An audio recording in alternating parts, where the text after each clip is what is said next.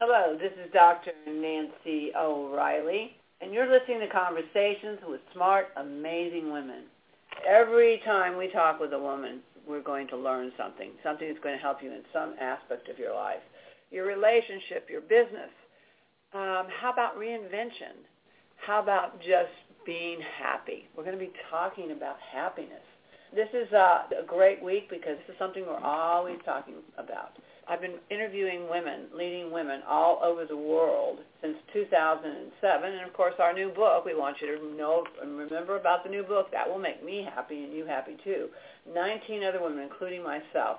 The book is Leading Women, 20 Influential Women Share Their Secrets to Leadership, Business, and Life. And we're very, very happy about that. We're in our fourth printing. But again, today we're talking to someone who is a happiness expert her name is Dr. Christine Carter. Um, now, Christine is a sociologist and a senior fellow at Berkeley uh, University and, and, and, also Berkeley's Greater Good Science Center. Can you imagine that? A Greater Good Science Center. How wonderful can that be? She combines uh, her studies in neurology, neuropsychological, and psycho- psychological research, positive psychology, positive productivity, and all about elite performance and demonstrates by doing less, we can actually accomplish more. Now, she's got a new book out, and we're going to be talking about that. The Sweet Spot, How to Find Your Groove at Work and at Home. And it's a great read. I read it last night, and it's very practical, lots of great advice. You want to hear this woman's advice about how to be to find your sweet spot, how to find your groove, whether you're at work or at home. So I want to thank Dr. Christine Carter for being with Conversations with Smart Amazing Women. Thank you for being with us today. Welcome. Thank you for being with me. Well, thank you so much for having me. You know, I like to start out any conversation. Women, we're sometimes we're not very good about tooting our own own horns, and sometimes we're not very good about telling people who we are. And I think that's something so very important because I think uh, also what we do oftentimes is compare ourselves to someone else and think that everything seems so perfect or lovely for that other person. But sometimes when we find out their story, how they became who they are and what they're doing in their life, really there is that there are a lot of things that you go through to become who you are. And you and I and everyone I know has had different different challenges and opportunities in their life. So I always ask, how did you get to be who you are today? You're, I mean, I find that fascinating when I really ask people to tell me their story. So, so how about you? How did you get to be who you are today? Yeah, well, it's been quite a journey. You know, I um people ask me and they ask my children all the time, "Are you happy?" And um I I think actually I was uh, born a more optimistic kind of a person, but also very anxious and perfectionistic. I've been uh, raised by a long line of anxious women um, and spent the early part of my life, I would say, overachieving, right? Yeah. So, I mean, I think a lot of people with PhDs spend a lot of time um, just focusing on the next accomplishment and um, and that was me. And um, and you know, when I had my uh, own children, I, remember being pregnant and um, thinking, I think that I would like to switch my focus of study.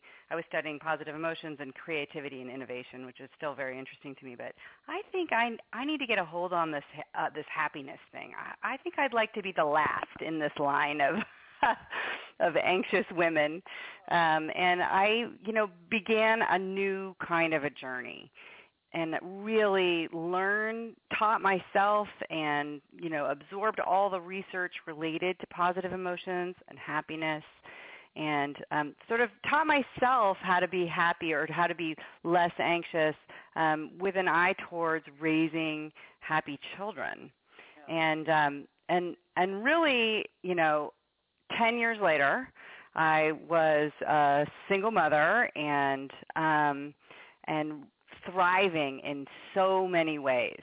I was really happy. I wasn't really anxious. I, my career had totally taken off. I was going gangbusters there.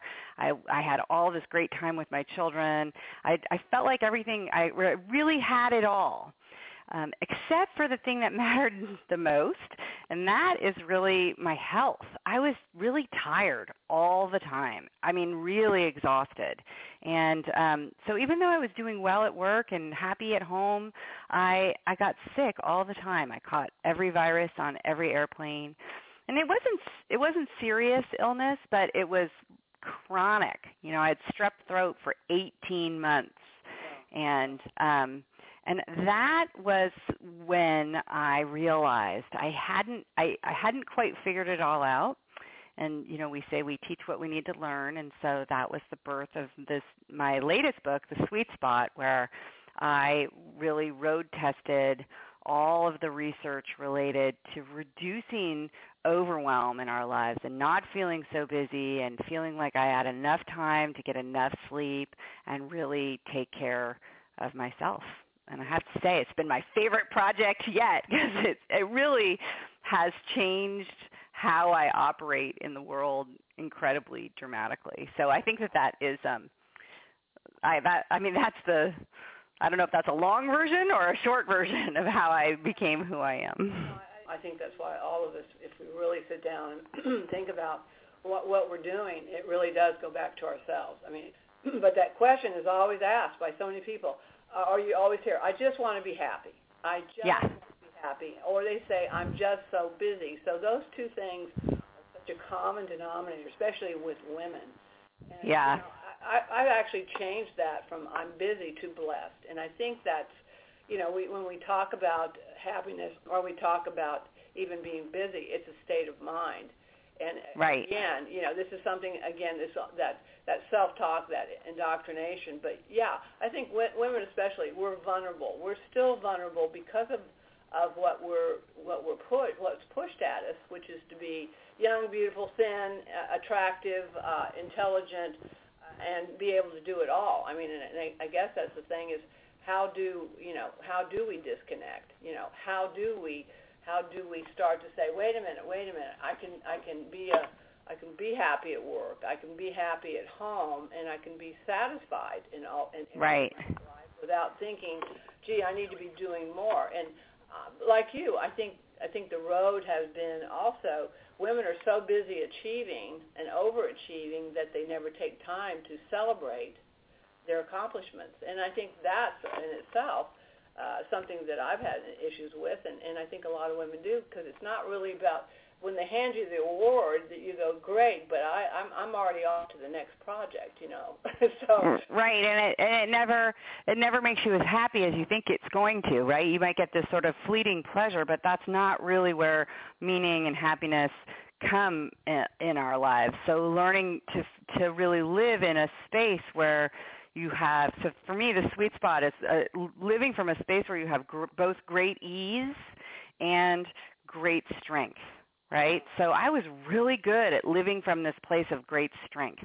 But there was very little ease right? I, I i was there was a lot of strain a lot of striving a lot of stress a lot of exhaustion.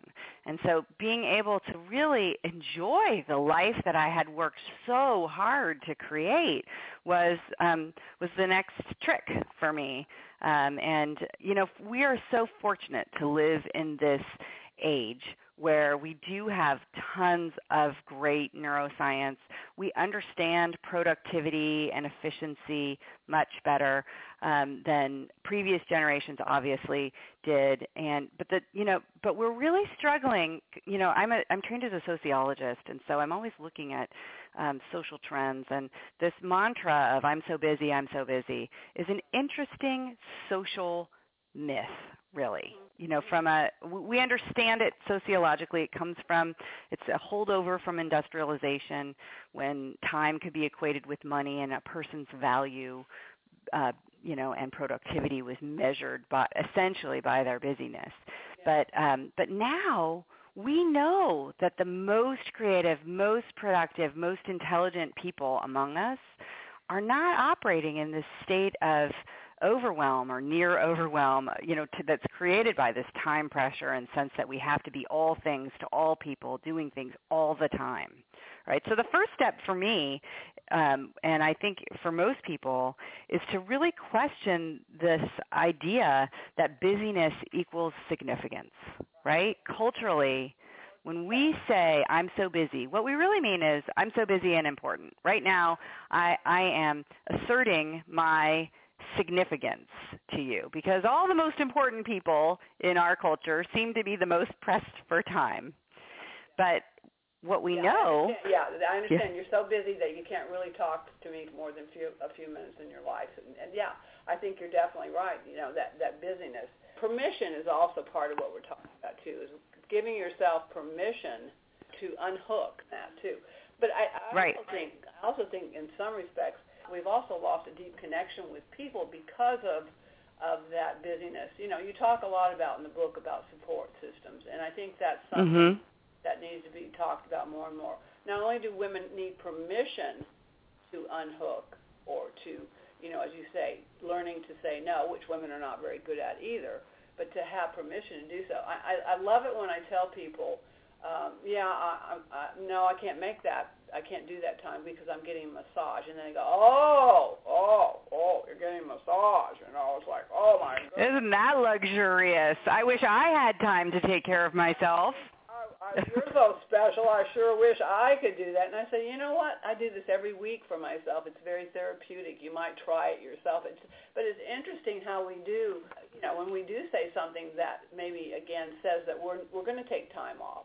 We're going to take a vacation. We're going to take a recess. Or, or you know what? I'm going to take a darn nap. I'm going to take a it. Right. You know, I'm tired. This is what I need to function well. This is what I need to allow my best self to emerge, right? That we there's a huge disconnect between what our culture sees as productive and um, and what will lead to success and what our human bodies actually need. You know, we treat ourselves like computers that we can just switch on and leave on uh, as long as we as long as we want. We we treat our brain like it can multitask, right? Like it can run multiple apps at any one given time. But we know beyond a shadow of a doubt that that is impossible for the human brain, right? But when we do the things that the brain and the body need to function well, it doesn't look like what our culture tells us leads to success, right? It looks like what the the quirky um, creatives among us do. But you know, I'm telling you, they know something. That neuroscience is now backing it up. No, uh, my background's in neuroscience also, but you know, you talk also about in the book about doing less and getting more out of it because mm-hmm. we are more productive when we're fully focusing and we're fully present in the moment. You know, I, I mean, I have played tennis, and I, I I know when you hit the sweet spot, it's the most pleasant. It's it's the it's the easiest thing that you can do, and yet you know we're all striving and we're working so hard that oftentimes we can't get to the sweet spot because we're too busy trying to even we're too busy thinking about it. And when we think about it, I, I like the I like what you talk about the, the autopilot. But mm-hmm. autopilot also learning to trust yourself and learning to be more comfortable with yourself and really learning what is good for yourself is when you can go into autopilot and things become so easy and so they come to you easy. They're they're they're more natural. They feel more, as you said, at ease. Right, right. Well, you know, you're hitting on two things there that I think are are really important. Um, the first is that you know you're talking about learning to trust yourself, and I, I think that this is so important. I was doing a I'm doing a workshop with um, women right now, and they, you know, their bodies know what they should be saying no to, what they should be saying yes to, right? You can feel it in your body. But we've just been trained to overrule that, to numb out what we feel, to to think first about what society says we should do or what um, the people around us you know expect of us and oftentimes that differs from what what we already know in our deep in our unconscious right? And that our unconscious doesn't have language to talk to us So for you know, first of all, our unconscious brain is incredibly powerful. It is much more powerful than our conscious brain. You know, we give in Western culture, we give all the credit to the you know the part of our brain that thinks in words and is very analytical and linear. But actually, the real powerhouse, the you know the speed center of our brain is all happens uh, you know at a subconscious kind of a level but that part of our brain doesn't have words to talk to us it has emotions right and it and it feeds us emotions and it feeds us body sensations yeah. and so if we so learning to trust ourselves means learning to listen to to to actually feel what it is we feel without you know checking our phone 7000 times to to you know sort of numb out the or distract ourselves or having a drink or eating the entire pan of brownies all the things you know we live in a world which gives us lots of opportunities to um to numb out how we're feeling. And, th- and then the other you know the other piece of it is really letting ourselves um you know follow what our body is telling us right? So acknowledging that what our internal knowledge is just as important as what society, or maybe more important than what society has to say for us. Well, the uh, the books and the things, the research that I've done, and the things that we talk a lot about is women connecting for good, which is again really supporting one another. And I think again, uh, women don't have to live in isolation. Is that basically they can get support you know, there's something amazing that happens is when you ask someone, "How can I help you?" You know. Yes. So how can you, and also reaching out for help. And I think this is another part that goes back to that issue of that you don't have to be all things to all people, and that it is okay to ask for help. But it's also it's also very refreshing because you talk about gratitude and you also talk about the fact that when we reach out and help others, in, we in turn receive so much. And, and I, I know mm-hmm. that's difficult for a lot of women to understand is is that, that give and take process, but also having a strong support system. You know, and again, I think the most successful women also are, are very good about uh, about surrounding themselves with people that maybe you can call them coaches, maybe you want to call them cheerleaders, or maybe mm-hmm. you want to call them best best friends or sisters or a community of sisters or you know again whatever you want to call them but are very good about knowing what their limitations are and and understanding that support in the areas that they are limited like even you know like like you said taking a taking a recess taking a break getting someone to help you at home those are things mm-hmm. that you mm-hmm. don't maybe want to do you know there's there's things that women can do that can allow them to take the the time to find the sweet spot and to really take the time away just to just to rejuvenate. Yeah, I yeah, I well, I couldn't agree with you more. I think that the well, we know that the single strongest finding um, in if you look back 100, 150 years in psychology or sociology about overall well-being is that a person's happiness is best predicted by the breadth and the depth of their social connections, their their their friendships, their relationships with their family members and, and their colleagues. And the way that we establish those connections is by reaching out, right? By making eye contact and smiling at the barista, chatting up the person next to us on the train, by helping, holding the door open, feeding somebody's meter, by thinking first not about our own happiness. This is the great irony, right? That we are happiest not when we pursue happiness for ourselves, but when we pursue it for other people. And so when we end up in these positions, I was very much in a position where I needed support, right? I was very sick and a single mother and um and just working through all of it. I you know, leaning in didn't work for me. Leaning on did right? So when I reached out and said I need more support, that was a gift that I was giving the my friends and my family member because it was giving them this opportunity to help me and to help me find rest and self-care and by doing that they benefited in terms of happiness and increased connections. I have the most wonderful family and um, sort of band of sisters that um, has has been you know through it all with me. But you know what? I had to ask for a lot of help. Right? People when they when they see high achieving women um, uh, who have been sort of hiding how exhausted they are for years or only hinting at it, they don't know how to help, right? They don't know. But my experience is that when you say, listen, this is how I need help, and, and it takes great humility, for, at least for me, it took a lot. I, I had to sort of suck in my pride and realize that I, you know, the way that I was going to keep leading the life that I had had worked so hard to create and that I had so much going for me was to um, accept more help in all realms for a little while at least. The the book is great. It's very practical. There's lots of great ideas and tips and things that, that people can pick up on and, and understanding also that there there's give and take in everything. That you know, no, no one's happy all the time. No one's sad no. all the time, and that that there are continuum of emotions, and that we need to allow all those emotions to come through.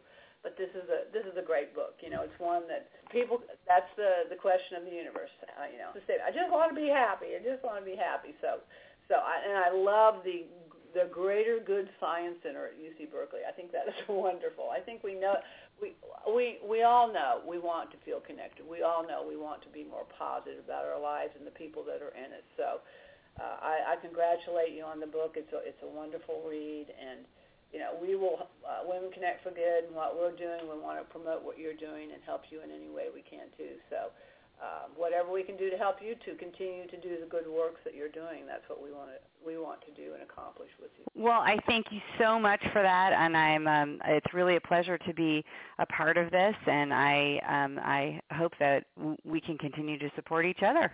Yeah. Well, we we call them leading women, so now we're, you're officially one of our leading women, which is a, again a great support system system and a support and a community of sisters. So I can call you my sister. So all right, I like it. we need all the support that we can get, all the sisters that we can get.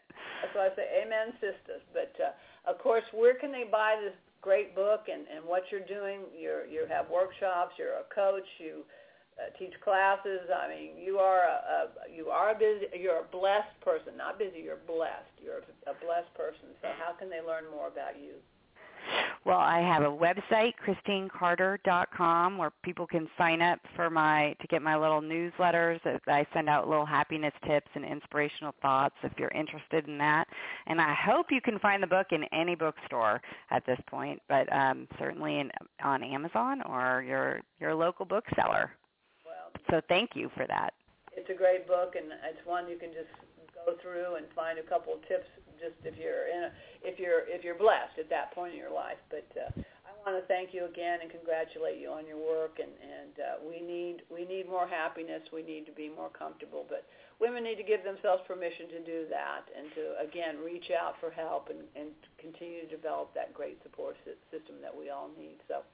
I want to thank you again. Thank you for being with me. I'm glad we did make this call with each other. So you have a great day. I am I'm glad that we did too. You have a fantastic day as well. Thank you again.